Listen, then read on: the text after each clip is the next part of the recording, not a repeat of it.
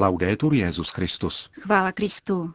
Posloucháte české vysílání Vatikánského rozhlasu ve čtvrtek šestnáctého května.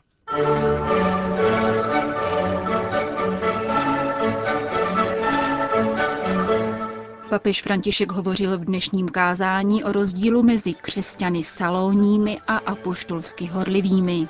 Konstantinopolský patriarcha Bartoloměj I. je na návštěvě Milána. Proč by se finanční projekty nemohly inspirovat u Boha? Dotazoval se svatý otec ve své promluvě ke čtyřem novým velvyslancům. To jsou hlavní témata našeho dnešního pořadu, kterým vás provázejí Jana Gruberová a Milan Glázer.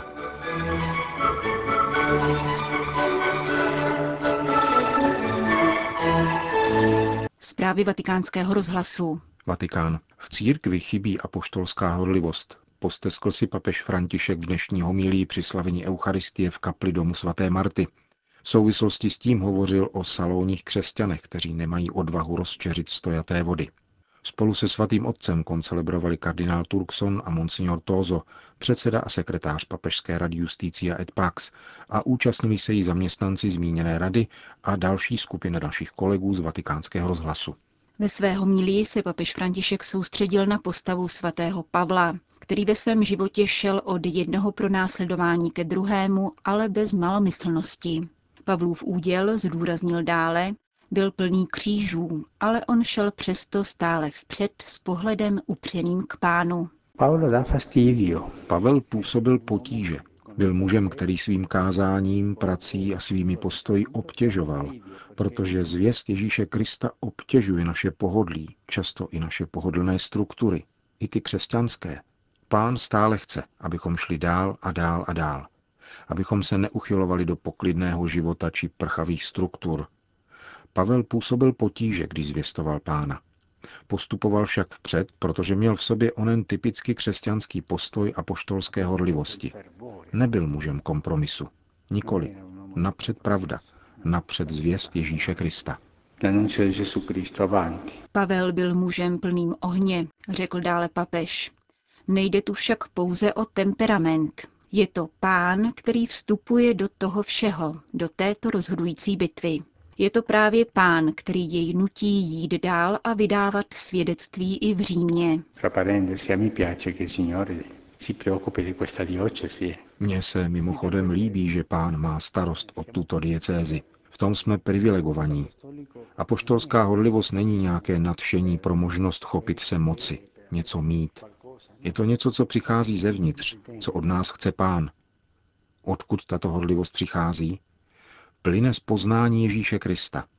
Pavel našel Ježíše Krista, setkal se s Ježíšem Kristem, ale není to poznání intelektuální, vědecké, které je také důležité a pomáhá nám, ale ono prvotní poznání, poznatek srdce, poznatek osobního setkání. Proto se Pavel žene vpřed, aby neustále hlásal Ježíše, pokračoval papež. Je neustále v potížích, které jsou však důsledkem toho, že hlásá Ježíše. Apoštolskou horlivost lze chápat jedině v atmosféře lásky.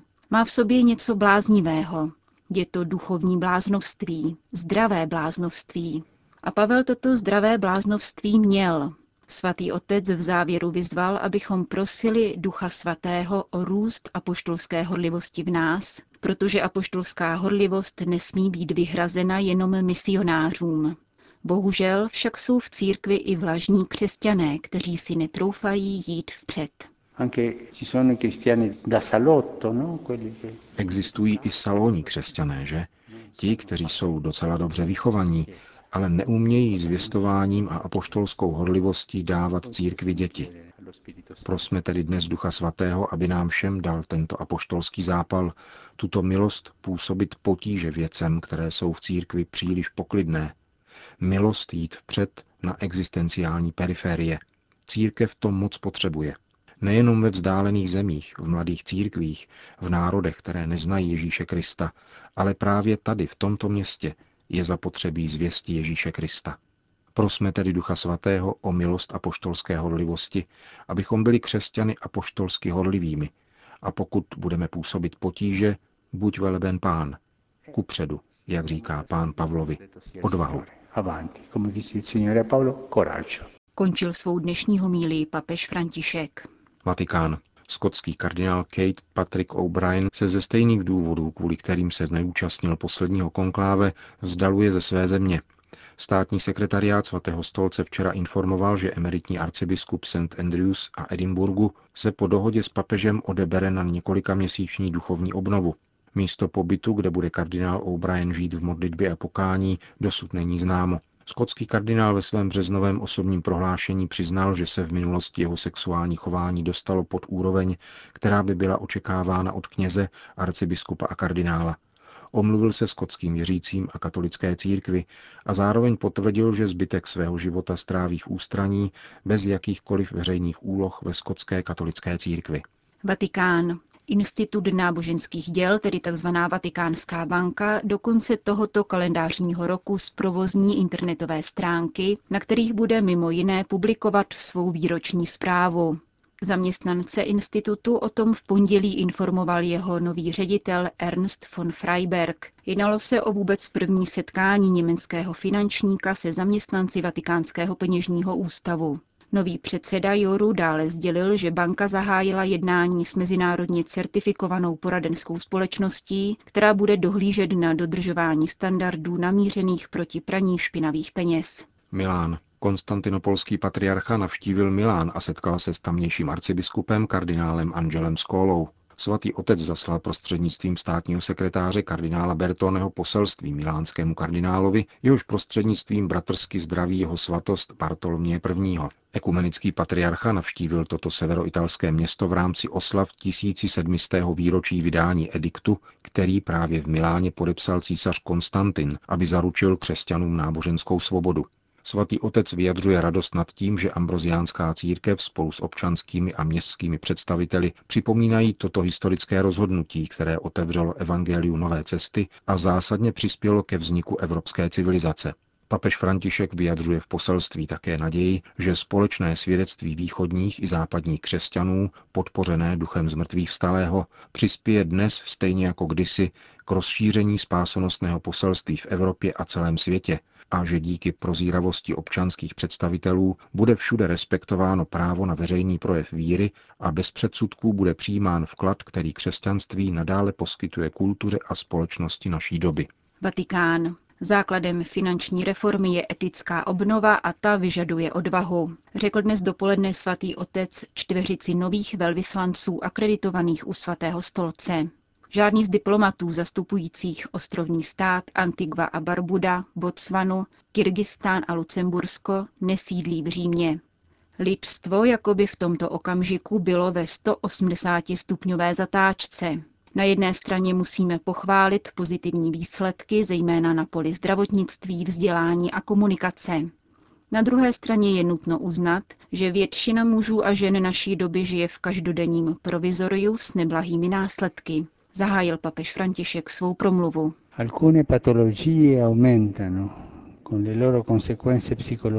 Přibývá patologií s psychologickými důsledky. Srdce mnoha lidí zachvacuje strach a zoufalost. A to v takzvaně bohatých zemích. Umenšuje se radost ze života, zatímco roste násilí a nemravnost. Chudoba je stále zjevnější, lidé bojují o přežití, avšak toto přežívání často není vůbec důstojné. Myslím, že jedna z příčin této situace je ve vztahu, který jsme si vytvořili k penězům, pokračoval svatý otec. Akceptovali jsme, že peníze ovládají nás samé i naše společnosti. Finanční krize, kterou procházíme, nám dává zapomenout, jaká je její prvotní příčina, tedy hluboká antropologická krize. Zcela jsme popřeli prvenství člověka. Utvořili jsme si nové idoly. Starozákonní zbožňování zlatého telete dnes ilustruje nový, nelítostný výjev. Fetišismus peněz a diktatura ekonomie, která nemá lidskou tvář a nesleduje lidský účel.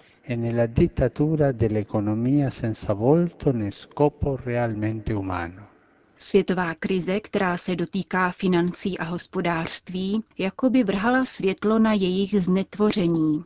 Těmto sektorům zejména akutně schází antropologická perspektiva. Redukují člověka na jedinou z jeho potřeb. konzum. E peggio ancora, oggi l'essere umano è considerato l'istesso come un bene di consumo. A co je ještě horší? Každá lidská bytost je považována za spotřební statek, který je možno využít a pak odhodit. Zavedli jsme kulturu, která se zbavuje nepotřebného odpadu. S tímto myšlenkovým posunem se setkáváme na individuální i společenské rovině. Vyřazovací kultura je upřednostňována a solidarita, poklad chudých, se často považuje za kontraproduktivní. Odporuje totiž racionalitě financí a ekonomiky. Zatímco zisky menšiny exponenciálně rostou, příjmy většiny klesají. Tato nerovnováha má původ v ideologiích, které podporují absolutní nezávislost trhu a finanční spekulace a brání státům v jejich právu kontroly. Nastoluje se nová neviditelná tyranie, která je někdy virtuální. Tato krutovláda jednostranně a bez možnosti nápravy vnucuje své zákony a svá pravidla. Che impone unilateralmente e senza rimedio possibile le sue leggi e le sue regole. Zadluženost a pohledávky navíc oddalují jednotlivé země od jejich reálné ekonomiky a občany od reálné kupní síly, pokračoval papež František. Rozvětvenost korupce a egoistické daňové úniky nabyly světových rozměrů. Vůle ovládat a vlastnit nezná hranic. Dietro questo atteggiamento si nasconde il rifiuto dell'etica, il rifiuto di Dio. Za tímto postojem se skrývá odmítání morálky, odmítnutí Boha. Morálka stejně jako solidarita vadí a obtěžuje. Působí nevhodně, protože je příliš lidská, relativizuje majetek a moc. Zároveň však ohrožuje, neboť odmítá manipulaci s člověkem a jeho podřízenost. Etika totiž přivádí k Bohu, který stojí mimo tržní kategorie. Tito finančníci, ekonomové a politici jej považují za cosi neovladatelného, až nebezpečného, neboť tento neovladatelný Bůh člověka vede k jeho plné realizaci a k nezávislosti na jakémkoliv otroctví. Etika, míním tím ideologicky nepodmíněnou etiku, podle mého názoru dovoluje nastolit rovnováhu a humánnější sociální řád. Permette, al mio parere, di creare un equilibrio e un ordine sociale più umani. Papež proto vyzval finanční odborníky a vládce států, aby se zamysleli nad slovy svatého Jana Zlatoústého. Nezdílet s chudými své statky znamená okrádat je a brát jim život. Majetek, který vlastníme, není náš, nýbrž jejich. Svatý otec poté vybídl k finanční reformě na etickém základě, která by vedla k reformě hospodářství. Questa tuttavia richiederebbe un coraggioso cambiamento di atteggiamento dei dirigenti politici. To by ovšem vyžadovalo odvážnou změnu postoje politické třídy. Vyzývám politiky, aby přijali tuto hozenou rukavici s odhodláním a prozíravostí. Peníze musí sloužit a nikoliv vládnout. Papež miluje všechny, chudé i bohaté, avšak má rovněž povinnost Kristovým jménem bohatému připomínat, že musí chudému pomáhat a že si ho musí vážit a podporovat ho. Papež vyzývá k nezainteresované solidaritě a k návratu etiky prospěšné člověku do oblasti financí a ekonomiky. Církev vždy usilovala o celistvý rozvoj lidské bytosti a proto také upozorňuje, že společné dobro není pouhý tabulkový ukazatel druhořadé kvality a dodatek začleněný do politických programů. Církev skutečně vládnoucí vrstvu podporuje, aby sloužila společnému dobru a svému národu. Vybízí rovněž finanční elitu, aby vzala do úvahy etiku a solidaritu. A proč by se finanční projekty nemohly inspirovat u Boha? Utvořila by se tak nová politická a ekonomická mentalita, která by třeba změnila současné absolutní rozdvojení hospodářské a sociální sféry v jejich zdravé soužití. Navrhoval svatý otec v závěru dnešní audience pro nové velvyslance. Končíme české vysílání Vatikánského rozhlasu. Chvála Kristu. Laudetur Jesus Christus.